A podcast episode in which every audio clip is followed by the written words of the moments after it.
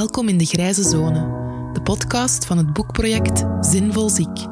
Ik ben Lin, ik ben een jonge dertiger, ik ben een mama, ik ben chronisch ziek, ik ben ongelooflijk nieuwsgierig en daarom ben ik op zoek naar manieren om ziek en zinvol weer dichter bij elkaar te brengen. Ik ben op zoek naar het speelveld tussen zwart, zielig ziek in een hoekje en wit, zo gezegd ongelooflijk zinvol tegen 200 per uur meehollen in de redrace. Ik zoek de grijze zone. En om alle vragen die ik heb te beantwoorden, ga ik in dialoog met heel uiteenlopende stemmen uit ons sociaal weefsel. Wie precies? Daarvoor moet je hier maar regelmatig eens komen luisteren. Dat ga ik nog niet verklappen. Heel veel luisterplezier. Vandaag mag ik Luc van Gorp verwelkomen in de Grijze Zone. Hij is voorzitter van CM. Welkom. Um, voor we, vooraleer we in de vragen duiken, wil ik een klein experimentje doen dat ik met elke podcastgast doe. Namelijk, wat zijn de eerste drie woorden die in jou opkomen bij het begrip ziek? Dat is een goede vraag. Um, bij mij spontaan, als ik daarover nadenk, is dat um, niet zijn, um, een bed en afwezig. En als je hetzelfde doet bij het woord zinvol, welke drie dingen komen er dan binnen? Vreugde. Um, vol zijn. Um, um, ja, graag leven. En als je die in één adem zegt, zinvol ziek, welke associaties krijg je dan? Totaal iets anders. Omdat ik uh, de associatie zinvol ziek. Um, ik, ik, heb altijd vanuit die teneur geleefd dat, uh, dat je maar door ziek zijn um, of door ziek zijn te ervaren ten volle kan leven. Oké, okay, interessant. Goed. Ja, ik heb uh, jou horen spreken tijdens een panelgesprek ter ere van de boekvoorstelling Meer dan mijn ziekte. Mm -hmm. Een boek van het Vlaams Patiëntenplatform over patiënten volwaardig betrekken in de zorg. En je sprak in dat, in dat panelgesprek heel bevlogen over ervaringsdeskundigheid, dus daar zou ik het graag met jou over hebben. Um, en ik begin graag met een citaat dat je daar hebt gezegd. Dat je zei, ofwel neem je de patiënt als volwaardig deelnemer, maar dan moet je dat ook mogelijk maken. Anders is het een doekje voor het bloeden. Welke invulling geef jij aan volwaardig? Volwaardig, op zijn minst uh, gelijkwaardig in de persoon uh, die ziek is ten opzichte van iemand die niet ziek is. En uh, we hebben natuurlijk een heel um, gezondheidszorgsysteem uitgebouwd die een, een, immense censuur maakt tussen hij die ziek is of zij die ziek is en hij die niet ziek is. En dat, we verkleden ons ook letterlijk. Hè. Hij die ziek is, die gaat in een pyjama. Hij die niet ziek is, die doet dan een soort van, van kledij aan die, die het verschil heel duidelijk maakt. In alle mogelijke gradaties, van arts tot verpleegkundige tot zelfs de poetsvrouw hè, op een afdeling. Um, met dan ook nog eens een, een aantal symbolen, hè, de stethoscoop of, of uh, de schaar of de plakker of het hmm. bepaalde kentekens of logo's. Um, en, en daardoor kan je het verschil, wordt het verschil duidelijk gemaakt. Het, het, het, een, een, voorbeeld waar dat je dan minder ziet is in, in een psychiatrische zorgsetting, waar dat je dan zegt wie is hier nu de patiënt en wie is hier nu de zorgverstrekker. En dan worden mensen wat zenuwachtig van. En dus hmm. um, het, het, heel erg in heel dit verhaal is dat, um, dat wij een systeem hebben opgebouwd waar dat er een césuur wordt getrokken tussen ik ben ziek en ik ben niet ziek. Terwijl dat je volgens mij die césuur niet kunt maken. Hè. Maar we maken die waarschijnlijk om, om een stuk het beheersen van het model mogelijk te maken. En als je dat vertaalt naar ervaringsdeskundigheid, um, het is heel vreemd dat we dat pas de laatste jaren ontdekt hebben. Hè, van, ah ja, ah ja, ah, jij weet ook iets hoe dat, dat werkt. Of ah ja, je hebt daar ook meegemaakt. Dat dat veel rijker is dan datgene wat je mogelijk hebt ge geleerd over een bepaalde ziekte of aandoening. En dat dat veel meer kan bijdragen tot goede zorg.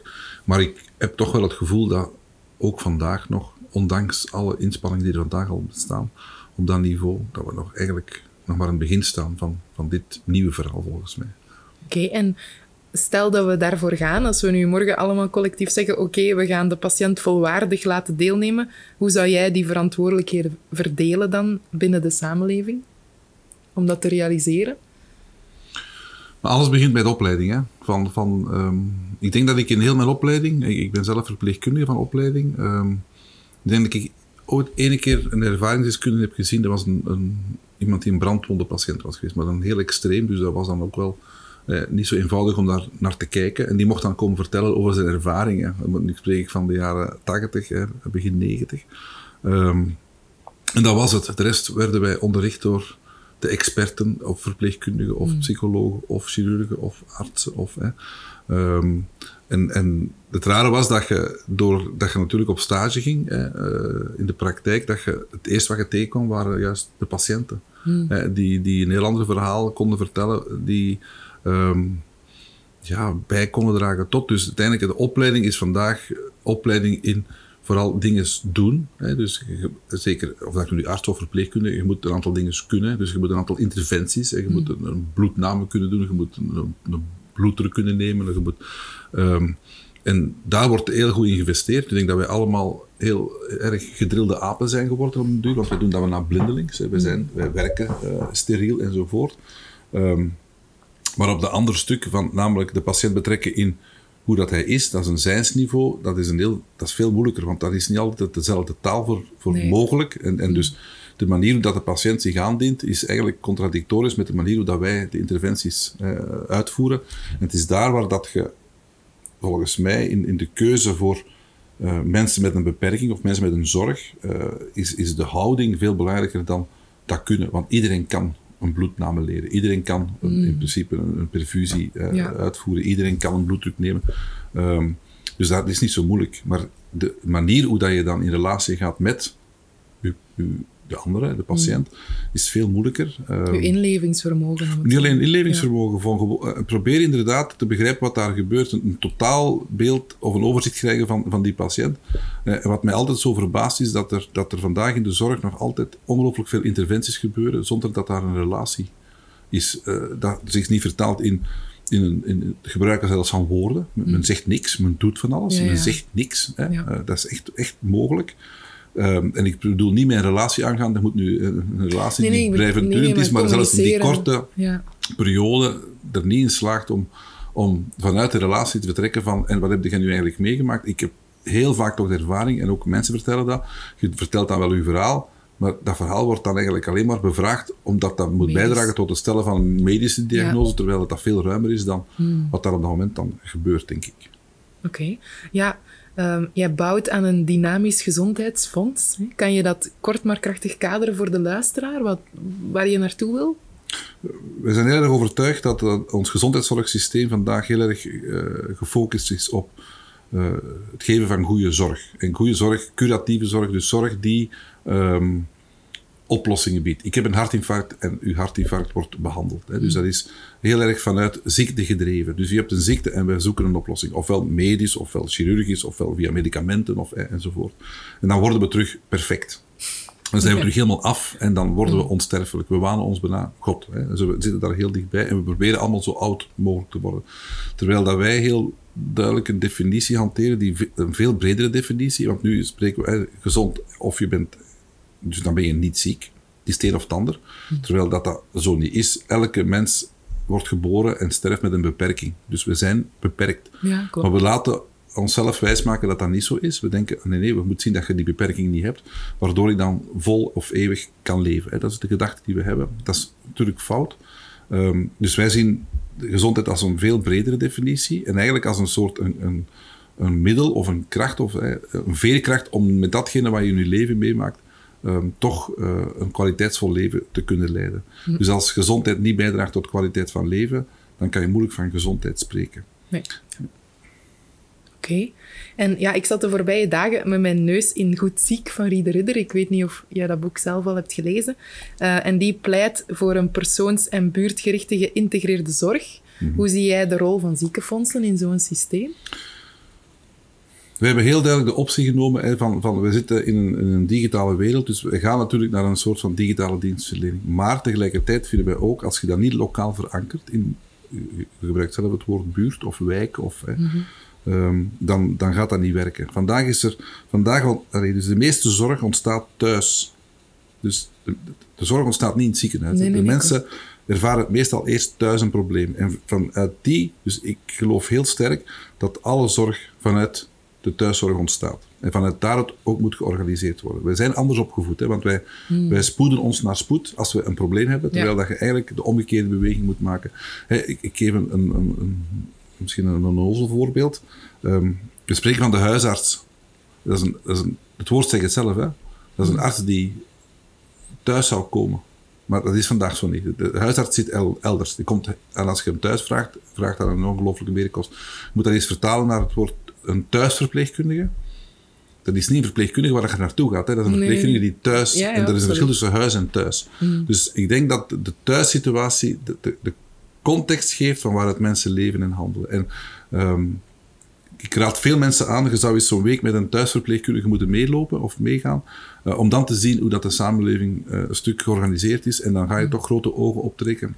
En ik noem het dan een beetje, het klinkt wel negatief, maar dat is heel grauw. Hè? Dus de, eh, wij denken vaak vanuit ook een perfecte thuissituatie. Dat is absoluut niet zo. En als mensen dan met zorg geconfronteerd worden, is dat nog veel erger. Dus ik denk dat je, als je in een thuissituatie een, een persoon leert kennen met een zorgnood hè, of, een, of een beperking, dan ga je veel sneller de situatie kunnen hanteren en begrijpen en naar veel betere oplossingen komen Mm, tuurlijk, dan de oplossingen die we vandaag vaak aanbieden, die dan hè, absoluut niet werken als die mensen terug thuiskomen. Stel dat Ja, je dan zegt, je moet dat thuis dan maar misschien doen. in de huisomgeving ontstaan En de door problemen slechte op woon- sociaal, Oh ja. eh, woon, eh, de, de, woonaccommodatie, de, de hygiëne, de, het aantal kinderen dat daar eh, al of niet verblijft, de, de, de kleinheid, de, de slordigheid, de viezigheid, de vunzigheid. eh, ehm, en en ik, ik, ik denk dat, dat als je denkt de, de zorg te organiseren vanuit je eigen woning, dat je mogelijk eh, als een perfecte woning zou kunnen hè, analyseren, stel nu even, hè, dan ga je toch serieus de mist in als je dan ziet wat er in de praktijk gebeurt. En dat gebeurt, of dat je dat nu doet in Antwerpen, of hè, dat is een Ja, absoluut. maar even op het platteland. Het is overal Ja, ja. hetzelfde. En ik denk dat we daarin ehm, te weinig kennis hebben van de situatie, van wat gebeurt er echt bij die mensen thuis. En vanuit de thuissituatie kan je veel beter komen tot een goede zorg. Oké, maar dan, ja, stel dat dat systeem echt helemaal om, overhoop wordt gegooid, hè, zoals dat, ieder- waar iedereen ervoor pleit. En, en je krijgt van die buurt- eh, of wijkgezondheidscentra en alles wordt van daaruit geregeld. En er is, geen, er is een forfaitair systeem, allee, of mensen betalen een abonnement in plaats van per prestatie, zoals dat nu loopt. Hoe, ja, hoe passen de ziekenfondsen daar dan in? Wordt, wordt jullie rol dan ook anders ingevuld, denk je? Of gaan jullie dan... ziekenfondsen hebben natuurlijk verschillende rollen. Wij zijn natuurlijk naast verzekeraar, hè, van zowel verplichte als aanvullende verzekering, ehm, zijn wij ook, of positioneren wij zeker ons als CM ook als, als een sociale beweging, een sociale onderneming. Dus wij doen ook, eh, of wij ondernemen ook initiatieven daar waar nood is hè, ehm, op het terrein. Ik geef een voorbeeld. Als er op bepaalde plekken echt nood is aan dru- drughulpverlening, dat, dat toch niet zo iets is waar de mensen staan voor te springen, dan slagen wij de handen in elkaar en hebben wij verschillende huizen, hè, eh, in Vlaanderen, waar dat mensen met drugsproblemen eh, in, aan zware eh, therapeutische sessies worden onderworpen of begeleidingen om terug opnieuw een plaats te krijgen in de samenleving. Dus ehm, anderzijds hebben we een heel grote groep van diensten maatschappelijk werk, dus mensen maatschappelijk werk, die inschalingen doen voor mensen met een beperking, die ook eh, huisbezoeken gaan doen, daar waar mogelijke probleemsituaties gaan komen. Dat gebeurt allemaal in het verborgen, hè? maar dat gaat over honderden mensen die vandaag elke dag eh, onderweg zijn. En ehm, ik, ik denk dat wij als, als gezondheidsfonds vanuit een veel bredere definitie op gezondheid veel meer moeten inzetten van en heb je het gevoel dat de mensen erbij horen en heb je, heb je hier niet het gevoel dat hier de mensen met de tijd of met het geld dat er is niet kunnen omgaan heb je niet het gevoel dat hier een ongelooflijk probleem is rond zingeving hè? de mensen ervaren geen zin of de eenzaamheid of het isolement of het, en het is daar waar dat je vanuit een buurtgerichte werking met een, een gezondheidsfonds met gezondheidspunten zoals wij dat vandaag noemen ehm, echt ter plaatse gaan eh, naar daar die situaties eh, in wijken, in buurten, in straten met vrijwilligers, met professionelen want het, het is, je kunt dat, daar ook de césuur niet maken van het is niet een of het ander Eh, om dan de oplossingen te zoeken in het nabijzijn van ehm, mensen met een zorgnood. Maar de zorgnood is niet alleen medisch. Hè. En het is Nee, vaak nee. helemaal niet medisch. Medisch is vaak het gevolg al van de problemen die er al veel vroeger zijn in het verhaal. Oké. Ehm, Ja, ik heb nog een, nog een citaat van u mee, dat ik uit een persartikel heb uh, gehaald rond uw benoeming als voorzitter van de CM. En daarin zei je, volgens mij is het feit dat ik ooit zelf patiënten heb gewassen en hun afhankelijkheid heb gevoeld, een troef bij het uittekenen van beleid. Dus is die feeling met de realiteit van ziek zijn volgens jou iets dat we missen bij onze politici? Ik heb het nog straffer uitgedrukt ook. Als je, zolang dat je een patiënt niet gevoeld, geroken of gewassen hebt, dan moet je toch eens proberen dat mee te maken. Hè, van, van, ehm, ik heb me altijd heel erg verbonden gevoeld met, met de kwetsbare. En de patiënt is, is een kwetsbare, want we leggen die letterlijk in een bed. Hè. Je moet dat voorstellen, je zit ziek, je moet in een bed en je moet in een pyjama. En je, moet dus, dus je zit in een ongelooflijke afhankelijkheidspositie. En je ligt dan uiteindelijk letterlijk eh, horizontaal en iemand zat dan verticaal. Dus je maakt letterlijk een kruis daarover. Hè. Mm. um, is er een gebrek aan in, in, in de bestuurskamers vandaag of in het beleid dat gevoerd wordt? Ik denk dat vandaag. Um, patiënt is een containerbegrip, hè, want er zijn natuurlijk miljoen, ja, uh, miljoen patiënten, bij wijze van spreken.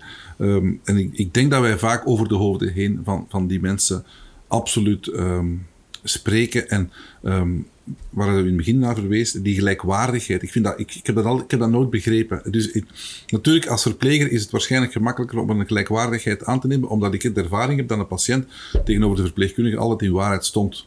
Als het niet goed ging, dan ging het niet goed. Ik heb ook de ervaring gehad als die zijn verhaal deed tegenover een arts, dan maakt die, die situatie altijd iets mooier dan het op dat moment eigenlijk was. Van, ja, maar het gaat wel, dokter. Het, lukt nog wel. Hè. En dan was de dokter weg en dan kwam de, eigenlijk de waarheid naar boven van, ja, maar ja, ik heb toch echt getoond dat ik nog... Hè. Maar gaat dat beter niet gedaan, want nu zit je met een zorg, je hebt het niet durven vragen. Een soort van fierheid. Mm. En ik, ik, ik, heb me altijd heel erg verbonden gevoeld. Um, zeker ook in, in de thuiszorgsituatie. En dat, dat is echt wel waar, hè, van... Um, daar krijg je toegang door de patiënt. Mm. het is de patiënt die zijn deur open doet. En als je kijkt in een ziekenhuis, wordt de deur geopend door de zorgverstrekker. En die ligt daar op een kamer die niet van u is.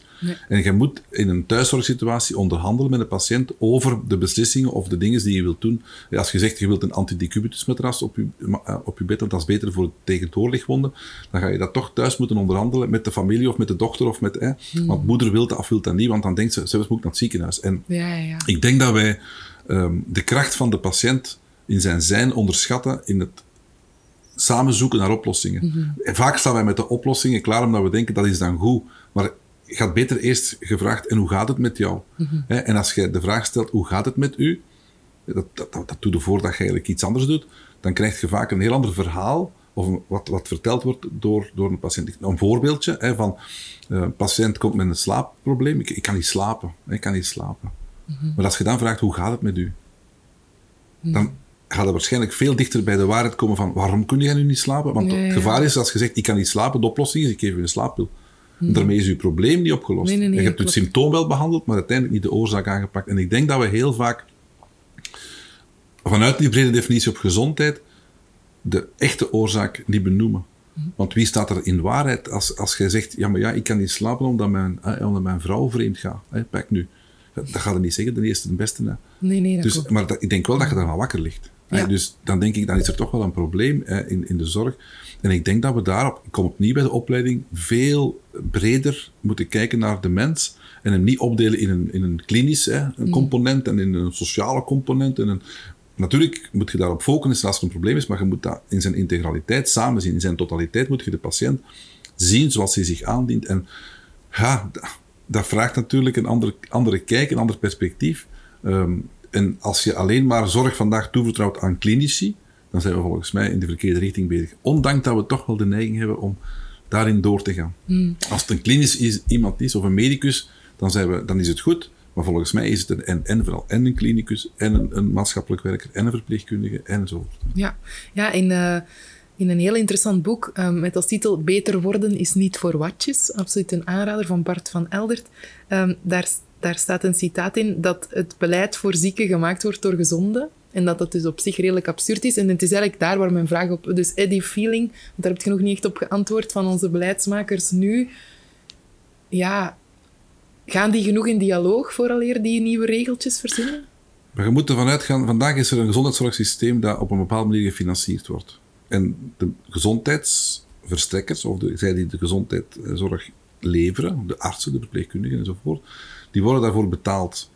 Natuurlijk, als je het systeem fundamenteel wilt herdenken, dan ga je naar andere verdienmodellen moeten gaan. Dus dan gaan bepaalde mensen minder, anders of hè, een andere Ja, job moeten. Ja. Dus er is heel veel bij te verliezen. Hè. Vandaag gaat er een, een immens groot bedrag, hè, van meer dan 27 miljard, gaat er naar de gezondheidszorg.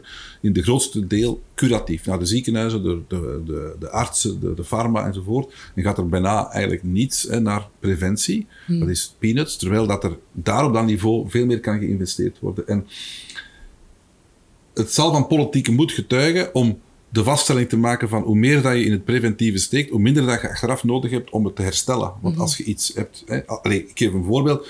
Als je weet dat te veel drinken leidt tot alcoholisme, dat is wel levenslang. Hè?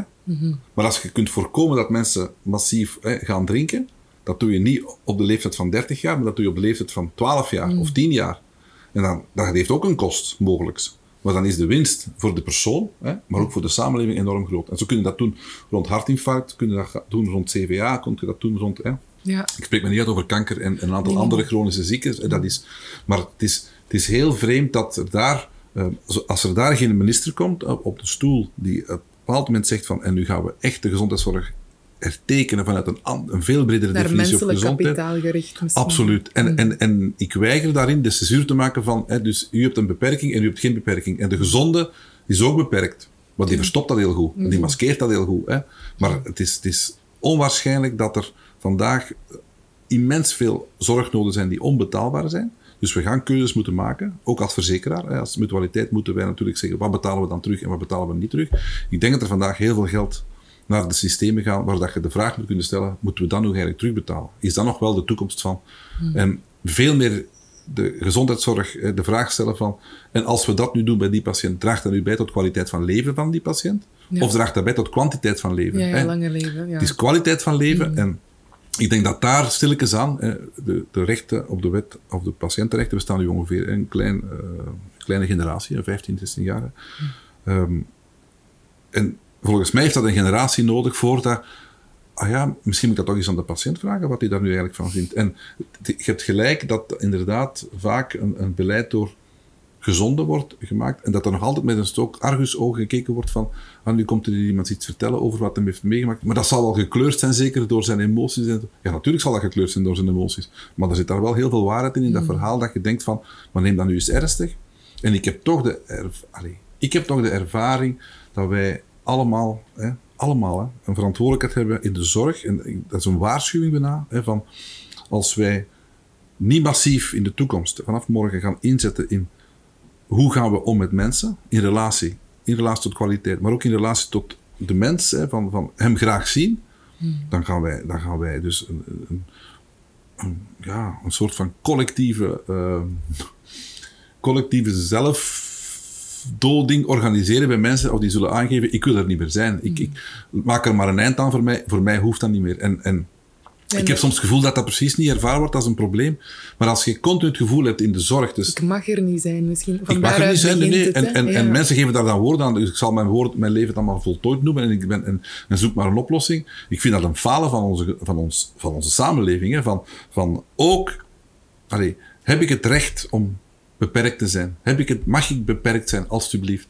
En, en als we daarin dan zoveel regels of, of afspraken gaan maken dat, dat je het gevoel krijgt van precies toch niet helemaal, dan doet dat iets met de mens. En dan neem ik toch wel het gevoel van, als we niet massief opleidingen, hè, dat we daar zorg voor dragen, dat daar de juiste profielen, hè, binnenlanders en buitenlanders, hè, maakt me geen fluit uit, hè, maar, want we gaan ze nodig hebben. Hè. De mensen die de juiste zorghouding hebben, een houding, hè, dus een, een presentie, hè, dus kunnen presenteren, dan, dan gaan wij een, een, een compleet andere samenleving organiseren van de, de perfecte mensen, die natuurlijk ook niet perfect zijn. Nee, nee, bestaat niet. En dus ik vind dat elke mens met elke beperking recht heeft als kleur te mogen zijn in onze samenleving. En dat dat ons opvordert, ben ik bereid om dan voor die mensen te zorgen. Niet alleen professioneel, maar ook in het informele of in het vrijwilligerscircuit. Ehm, allee, je moet u eens voorstellen, hè, wij, met CM hè, eh, hebben wij ook een, een Samana-afdeling. Daar ga ik straks naartoe. Ja. En daar is het inderdaad zo, dat gaat over duizenden vrijwilligers die op een heel eenvoudige manier mensen gaan bezoeken, nabij zijn. Hè, dus uh, daar geen euro voor, voor krijgen, maar wel heel zinvolle aspecten bijbrengt in mensen met een, ja, een, een kleine nood of een zorgnood of een verplaatsing of een, of een gesprek of een buddy. Of een, en en uh, ik denk dat wij als samenleving dat vaak niet genoeg weten, omdat die mensen natuurlijk niet te koop lopen in, in datgene wat ze doen. Dat gebeurt in het verborgene. Maar schakel dat eens uit ook nog eens uit. En, en, en daarom, volgens mij, zit zorg op een veel lager niveau dan we dat vandaag soms beseffen. Mm. Maar ja, er is nu een heel actueel voorbeeld hè, van uh, de blinde man die, uh, die uh, de, allez, gisteren heeft, of eergisteren heeft bekendgemaakt dat hij vanaf nu maar tot aan de deur van het station mag worden begeleid en niet meer tot aan de bus.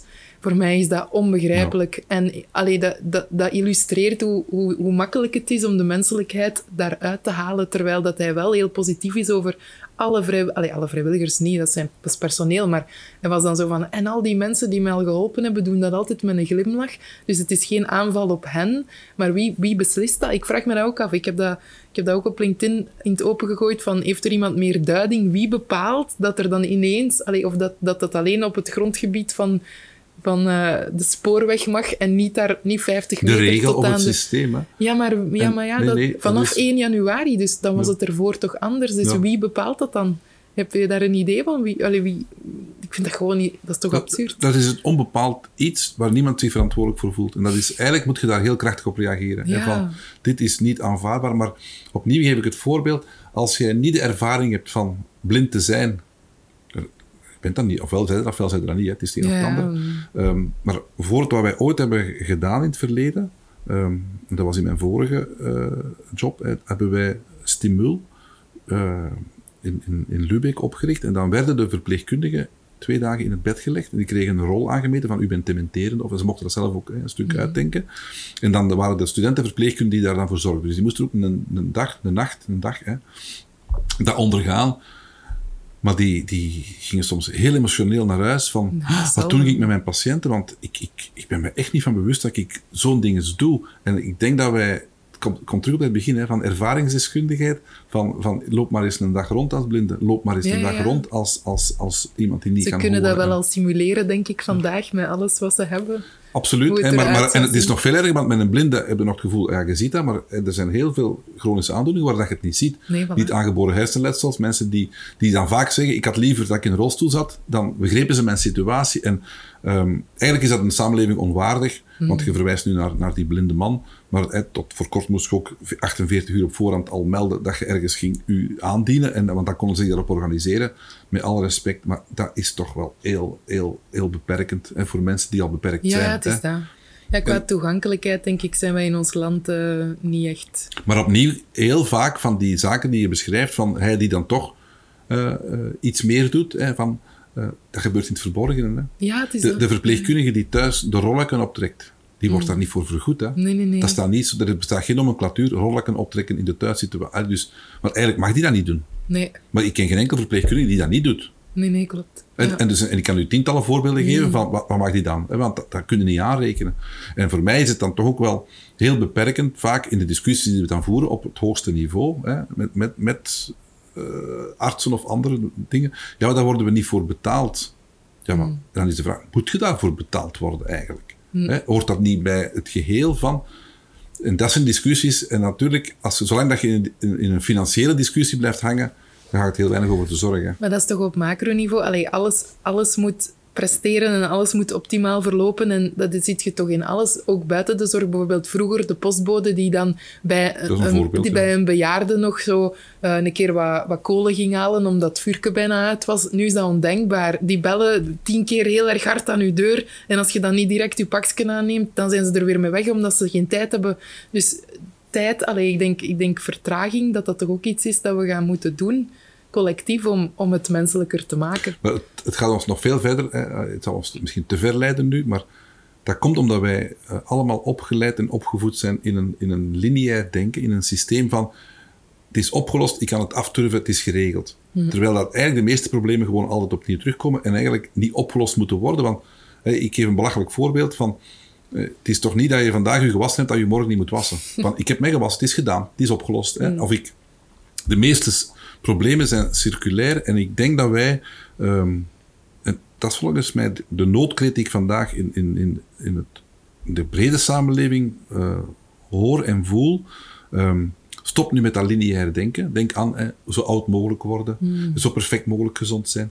Um, nee, je moet telkens opnieuw met de context waar dat je in leeft, je kunnen aanpassen in de zorgen en de pijn en de verdriet dat je meegemaakt hebt. En het is zo raar van, en, en dat is dan heel stout misschien, maar lineair denken wordt dan gezien als mannelijk denken. Hè? Hmm. En uh, circulair denken wordt dan gezien als vrouwelijk denken. Hmm. En ik was bijvoorbeeld verrast, uh, heel verrast door van, ja, de meeste uh, betogingen of, of dingen van vorig jaar, van 2019, dat, was, dat waren vrouwen.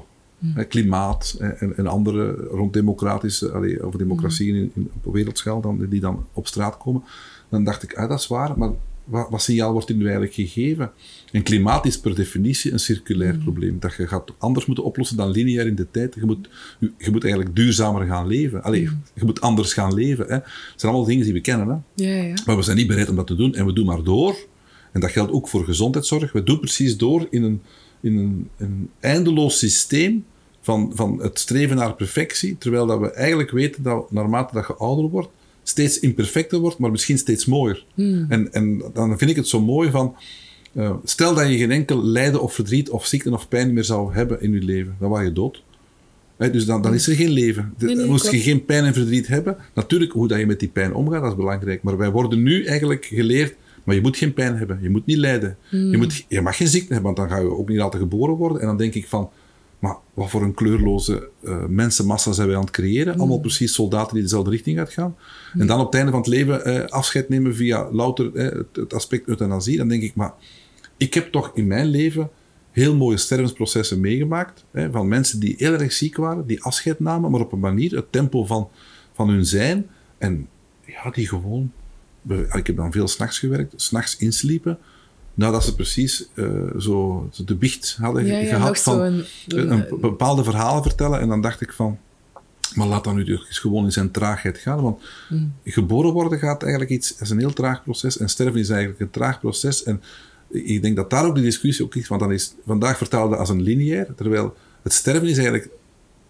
Allee, als je een aantal weken of dagen waakt bij iemand, dat is ook circulair. Mm. Het komt altijd niet terug. Ah, het, is, het gaat precies terug beter. En het, je neemt tegelijkertijd afscheid. En ik, ik merk dat wij, als we ook die componenten van leven gaan versnellen, mm. moet rap gaan, moet er rap vanaf zijn, dan, dan doe je volgens mij oneer aan het leven of aan het sterven. Mm -hmm. uh, en en ik, ik denk dat we daar toch moeten, allee, dat we op grenzen aan het komen zijn van. Um, wat willen wij nu eigenlijk bereiken? Wij, wij, investeren zoveel in gezondheidszorg en we gaan nog allemaal dood. Hmm. Dus wat, wat, heeft het dan opgebracht? En als het dan niet bijdraagt tot die kwaliteit van dat leven van mensen met, met een beperking, maar we hebben het allemaal gezegd, hè, ja, dan, dan moeten we daar toch een serieuze vraag over durven stellen. Als verzekeraar, als samenleving, als individu, als organisatie. Als... En ik merk dat dat heel moeilijk loopt. Hè. Ja, dus ja. vanaf dat je daar begint over te praten, dan gaat dat plots over een visie hebben enzovoort. Terwijl ik dan denk, maar alleen. En dan geloof ik heel erg dat de opstand van noem het dan patiënt even, want we hebben het dan weer hè, een censuur gemaakt, hè, um, die aan het komen is, en mm. meer komen Heel is, die een stem krijgt. Um, ik hoop dat we die dag dan klaarstaan met de juiste zorg. Hè. Ja, want ik, allee, ik zelf, dat is ook de reden dat, dat ik dit boek, boekproject maak. Boek, amai, sorry, boekproject maak. Um, en de podcast heet ook In de Grijze Zone, omdat ik juist echt wil zoeken van wat is er tussen zwart, zielig ziek thuis in een hoekje en wit, vol een bak presteren, wat zit daartussen? Um, want het is, het is gewoon moeilijk als je eens je, je diagnose krijgt en je toont u dan bereid om zinnig te zijn, zal ik maar zeggen, dan is het heel snel gemaakt van, ah ja, maar als je dat kunt, dan kun je ook terug in de redrace gaan Ja, rennen. ja. En dat is echt een absurde gedachte, want dan denk ik van, ja, maar ik wil daar helemaal niet in rennen. Allee, ik bedoel, ik heb door zo ziek te zijn ontdekt van, dat is gewoon absurd wat iedereen aan het doen is. En ik kijk van aan de kant naar het spel en ik zie hoe absurd de spelregels zijn. En dat is een van de drijfveren voor dit boek, omdat ik denk dat er veel te weinig openlijk over gepraat wordt, over die dingen. Of over hoe zieken een spiegel kunnen zijn voor de gezonde wereld. Dat dat nog niet genoeg... Maar je moet je van bewust zijn, en daar maken wij ons toch wel als CM heel grote zorgen over. Meer dan 430.000 mensen zitten langdurig thuis. Mhm. 430.000 Belgen. Ja. Dat is meer dan mensen die werkloos zijn. Die zijn er ook. Het, zijn, het is omgedraaid ondertussen. Dat heeft een hele grote prijs. En het is niet dat je door die mensen op een knop drukt, dat die terug in dat systeem zitten. Want het is juist het systeem dat hun eigenlijk Ja, eruit gehaald vaak. heeft. ja, Hè? ja. Maar dan nu krijgen ze wel een, een- vaak een, een, stigma hè, bijna opgemeten van ja, wat doe je daar eigenlijk? Is het zeker een profiteur? Of, en dus, dat komt er nog eens bij. Het is nog niet erg genoeg. Hè? En we hebben inderdaad victim. Mm. onderzoek gedaan bij mensen die thuis zitten. Die mensen die, die zouden niet liever willen dan een plaats krijgen, maar wel op... Hè, en dat is ook een discussie die we zullen moeten aangaan. Het anders gaan leven. Van de, de wijze hoe dat we vandaag leven is... ehm, ontmenselijk een stuk. Alle huizen staan in de loop van de dag leeg, tenzij dat er iemand eh, oud en geïsoleerd bijna eenzaam zit te wachten, want we moeten allemaal werken totdat we niet meer kunnen. En dat zijn allemaal... Allee, eh, en je ziet uiteindelijk, hè, er is een buitenlands voorbeeld hè, van, van we gaan maar eh, vier dagen per week werken. Of, Finland. eh, Finland was het. Ja. Eh, direct wordt dat platgeslagen, want het moet altijd maar meer. En, en, Terwijl volgens mij werken een middel is tot geluk of tot kwaliteit van leven en niet een, een doel. Hè. Nee, nee, werken nee, en, liefst natuurlijk in werk dat je dan graag doet en, en redelijk betaalt. hè. Mm. Ik denk dat je dat mocht verwachten. Maar als dat natuurlijk het enige doel wordt, dan denk ik toch wel van, en wat doe je dan met het opvoeden van de kinderen? Ja, en voilà, wat doe je dan met de, zorg voor jezelf, de zorg voor... En, Ja. en er zijn zoveel voorbeelden in het systeem. Het belachelijkste voorbeeld kennen we. hè, Van je, hebt een overlijden van een dierbaar iemand, hè, van een broer of een vader of een, of een zus. En dan krijg je dus volgens de regelgeving vier dagen, hè, wat is het, rouw, Rouwtijd, verlof. ja. En daarna ga je dan terug werken. En, en Hmm. dat, dat, straf zijn, moest dat u dan lukken. Want dat zou, Hmm. hè, het zou eigenlijk is abnormaal hè, dat je dan terug bent. Maar Ja, ja. dan moet je ziek worden. En hoe, Terwijl dat dan geen ziekte is. Hè. Dus hoe zou jij, welke maatregelen zou jij daar concreet voor, Oh, voor is- willen voorstellen? Ik denk dat wij, dat wij, wij geloven heel sterk van alles vertrekt vanuit de mens. En ik ervaar de mens als beperkt hè, en kwetsbaar. Mens is, en dat zie je dus niet, hè, zowel fysiek, maar ook vooral psychisch en, en, en, en ook existentieel. Dus de zingevingscomponent, waarom zijn wij op deze wereld gekomen? Zijn wij in de wereld geworpen? Dat is ook een stuk zo, want we hebben dat niet gevraagd. Hè. Je hebt dat gekregen van je ouders. En dan kun je daar twee dingen mee doen. Ofwel hè, neem je dat op en neem je verantwoordelijkheid en probeer je je leven uit te bouwen op een kwaliteitsvolle wijze. Ofwel pleeg je zelfmoord. Hè. Allee, en die cijfers zijn ook hallucinant Ja, bij ons. Dus er is toch wel... De keuze die vandaag gemaakt wordt, is, is toch wel voor mij heel zorgwekkend. Waarom doet dan iemand dat? Hè? Omdat hij zich geen plaats weet te vinden binnen hè, de samenleving met het zijn dat hij heeft gekregen. Hè? Dat is eigenlijk... eh, En op alle leeftijden. En dan vind ik inderdaad het een uitdaging van, als je zegt wat kunnen doen, hè, ja, je zou op zijn minst dan toch een gezondheidsdoelstelling vanuit volksgezondheid, want het gaat over de, de gezondheid van een samenleving. Hè. Kunnen zeggen van, eh, vinden wij dat, dat zelfdoding dat dat moet kunnen? Of willen wij daaraan werken? Hè? Als we vandaag zeggen, het zijn er zoveel, drie, vier per dag. Hè? Eh, we gaan zeggen, eigenlijk toch niet meer dan één. Hè? Want in Nederland is, het- is het zoveel. Hè? Dus zo groot zijn de verschillen. Ehm, hoe gaan we, wat moeten we dan doen om dat te voorkomen? Ja, ik vermoed dat er zeker in de preventie dan iets meer gaat moeten gebeuren dan dat we dat vandaag doen. Hè? En Waar wordt dan in bezuinigd? Bijvoorbeeld. bijvoorbeeld, hè? Ja. Ja, dat, is dan het hallucinante verhaal hè, vandaag. Dat je dan zegt, ja, maar is dat... Dat klopt natuurlijk helemaal niet. Maar natuurlijk, eh, omgaan met zelfdoding of met signaal ervan, dat is niet zo makkelijk te lezen. Hè? Dus je hebt daar dan ook bepaalde profielen voor nodig, enzovoort, enzovoort. En dat vraagt een ander soort van kijk. Maar ik denk dat dan, het gaat hier niet over de fout in de mens, het gaat over de fout van het systeem. Dat uiteindelijk eh, de mens verplicht om in dat systeem te gaan. Ehm, tot wat? En ik, ik voel ook daar weerstand ontstaan. En ik zeg het, wij zijn vandaag met CM de grootste werkgever, want wij betalen dus de helft van die zieken elke maand een uitkering. hè. Dat gaat over dan 230.000 mensen die wij elke maand... Dat is al een groot bedrijf, hè.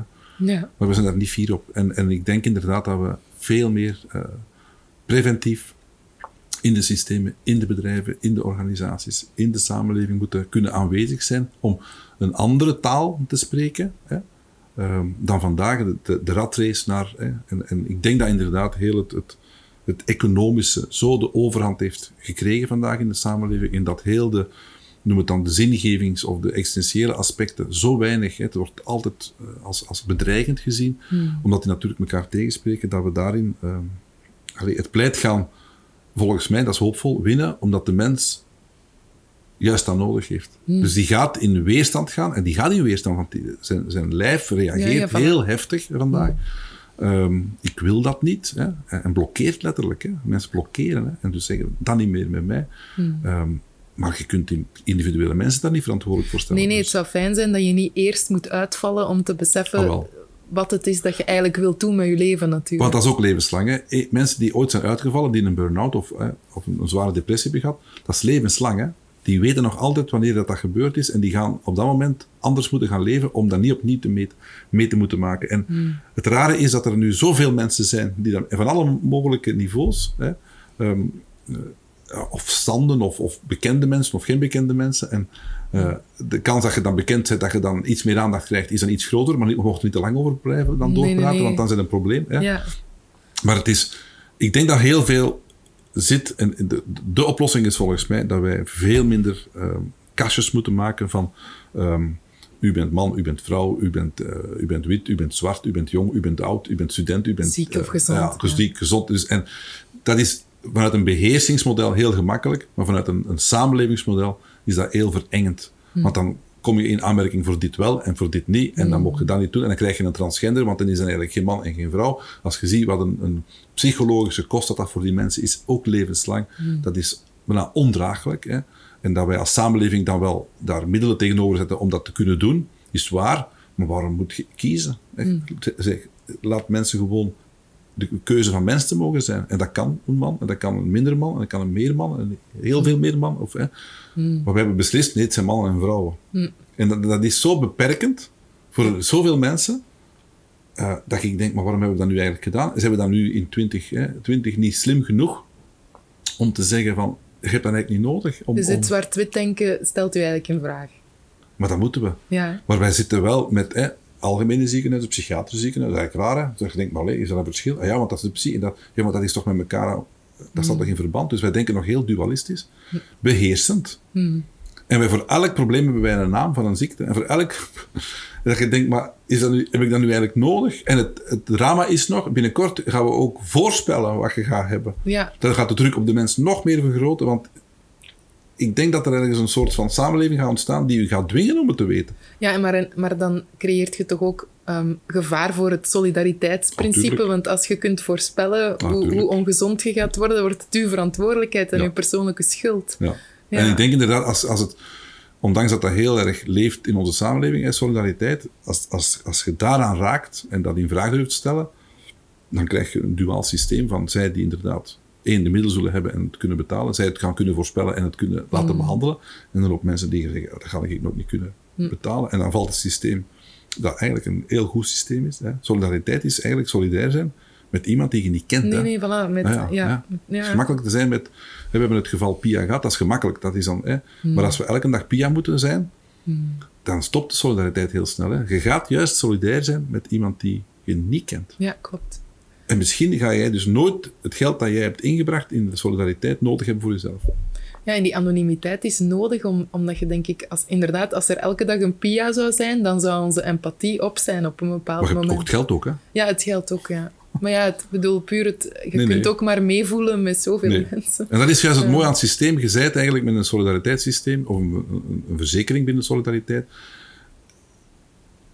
moet je niet altijd keer alert zijn op alles wat er gebeurt. Hmm. Want dan ga je dus zoveel empathisch moeten zijn dat je dat niet kunt. En Nee. dan je, word je er weer ziek van. Hè. Hmm.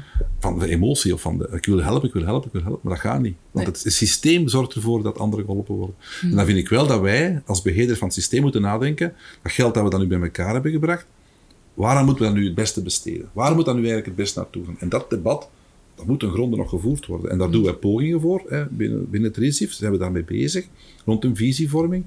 En, en het, het mooie is wel dat in de oefening die we hè, nu gefinaliseerd hebben, dat we vertrekken vanuit een brede definitie op gezondheid, dat is al één, en vanuit solidariteit. Dus is met alle zorgverstrekkers, met, met mensen vanuit eh, de FOD, mensen vanuit de verzekeringsinstellingen van zowel artsen, verpleegkundigen, kinesisten, logopedie enzovoort, dat ze zeggen, dat is toch wel het model waar dat we in geloven. Dus ik ben heel blij al dat we, als we kijken welke richting moeten we uitgaan, veel breder kijken naar gezondheid, hè, dan eng niet hè, ziek zijn of niet ziek zijn, en veel meer vanuit solidariteit. Dus dat is eigenlijk wel een, een Dat is hoopvol. Ja.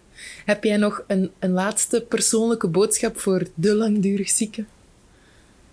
Die luisteren naar deze podcast. Natuurlijk, voor mij is het zo van.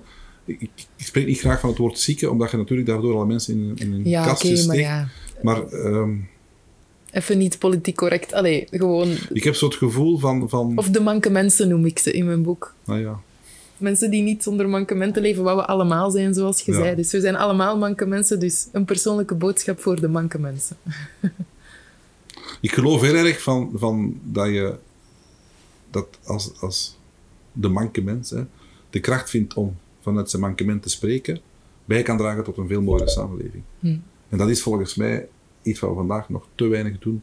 ehm, en daar echt rekening mee houden, zodanig dat we naar een veel integralere samenleving eh, kunnen groeien en evolueren. Oké, dat is mooi. Dank u wel voor uw tijd Dank en uw bereidheid.